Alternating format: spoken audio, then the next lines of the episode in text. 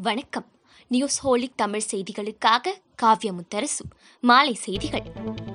Corona பரவலை தடுக்கும் நடவடிக்கையாக இந்தியா பாகிஸ்தான் பிலிப்பைன்ஸ் நாடுகளில் இருந்து விமானங்கள் ஹாங்காங் செல்வதற்கு இரண்டு வாரங்களுக்கு தடை விதிக்கப்பட்டுள்ளது. தமிழகத்தில் இரவு எட்டு மணிக்குள் சென்றடையும் வகையில் பேருந்து போக்குவரத்தில் மாற்றம் செய்யப்பட்டுள்ளதாக அரசு போக்குவரத்து கழகம் அறிவித்துள்ளது.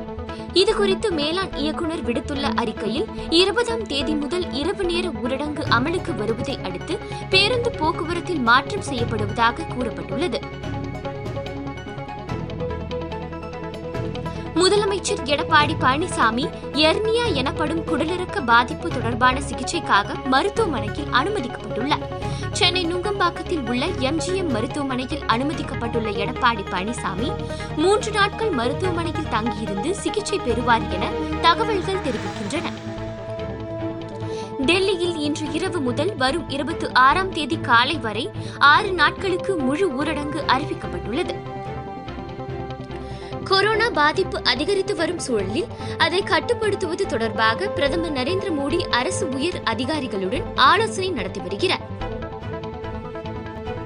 தமிழகத்தில் இருபதாம் தேதி முதல் ஆம்னி பேருந்துகளின் இயக்கத்தில் மாற்றம் வருகிறது. இரவு நேர ஊரடங்கு அமலுக்கு வரவுள்ள நிலையில் இரவு பத்து மணிக்குள் சென்று சேரும் வகையில் பேருந்துகள் இயக்கப்படும் என ஆம்னி பேருந்து உரிமையாளர் சங்கம் கூறியுள்ளது. கொரோனா சிகிச்சைக்காக நான்காயிரத்தி இரண்டு ரயில் பெட்டிகள் தயார் நிலையில் உள்ளதாக ரயில்வே நிர்வாகம் உள்ளது. இதுகுறித்து ரயில்வே நிர்வாகம் விடுத்துள்ள அறிக்கையில் கொரோனா நோயாளிகளுக்கு சிகிச்சை அளிப்பதற்காக இதுவரை நான்காயிரத்து இரண்டு பெட்டிகளை மாற்றி தயார் நிலையில் உள்ளதாக கூறப்பட்டுள்ளது. பதினாறு மண்டலங்களில் இந்த பெட்டிகள் நிறுத்தி வைக்கப்பட்டுள்ளதாகவும் மாநில அரசுகளின் கோரிக்கைக்கு ஏற்ப பெட்டிகள் வழங்கப்படும் என்றும் குறிப்பிட்டுள்ளது. இந்த ரயில் பெட்டிகளில் நோயாளிகளை தனிமைப்படுத்தி வைக்கும் வசதிகள் உள்ளதாக தெரிவிக்கப்பட்டுள்ளது. கொரோனா இரண்டாம் அலை காரணமாக தமிழகத்தில் இருந்து கேரளா செல்வோருக்கு இ பாஸ் கட்டாயமாக்கப்பட்டுள்ளது. வேலூர் அடுக்கும்வரை மருத்துவமனையில் ஆக்ஸிஜன் பற்றாக்குறையால் நோயாளிகளில் ஐந்து பேர் இறந்ததாக தகவல்கள் தெரிவிக்கின்றன. பன்னிரண்டாம் வகுப்பு பொதுத் தேர்வுக்கான அட்டவணை தேர்வு தொடங்குவதற்கு பதினைந்து நாட்களுக்கு முன் அறிவிக்கப்படும் என தமிழக அரசு அறிவித்துள்ளது. மீண்டும் பந்து வீச அதிக நேரம் எடுத்துக்கொண்டால் சென்னை சூப்பர் கிங்ஸ் அணி கேப்டன் தோனி ஐபிஎல் தொடரில் அடுத்த சில போட்டிகளில் விளையாட முடியாத சூழல் ஏற்படலாம் என தகவல்கள் தெரிவிக்கின்றன. கடந்த பத்தாம் தேதி நடந்த டெல்லி கேபிட்டல்ஸ் அணிக்கு எதிரான ஐபிஎல் டி டுவெண்டி தொடரில் நிர்ணயிக்கப்பட்ட காலக்கெடுவுக்குள் பந்து வீசாமல் அதிக நேரத்தை எடுத்துக்கொண்டதால் சென்னை சூப்பர் கிங்ஸ் அணி கேப்டன் தோனிக்கு பன்னிரண்டு லட்சம் ரூபாய் அபராதம் விதிக்கப்பட்டது. தொடர்ந்து இரண்டு போட்டிகளில் இந்த விதியை மீறினால் அணியின் கேப்டன் அடுத்த இரண்டு முதல் நான்கு போட்டிகள் போட்டிகளுக்கு விளையாட முடியாது. இதனால் ராஜஸ்தானுடன் சென்னை சூப்பர் கிங்ஸ் அணியின் இன்றைய ஆட்டம் அதிகம் கவனிக்கப்படும் என்று கூறப்பட்டுள்ளது.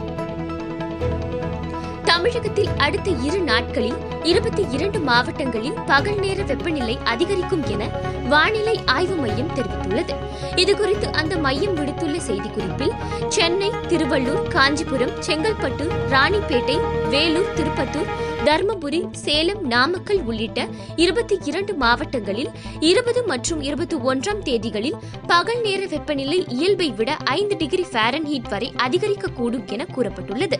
தமிழகம் மற்றும் புதுச்சேரியில் காற்றில் ஒப்பு ஈரப்பதம் ஐம்பது முதல் எண்பது விழுக்காடு வரை இருக்கக்கூடும் என்றும் குறிப்பிடப்பட்டுள்ளது.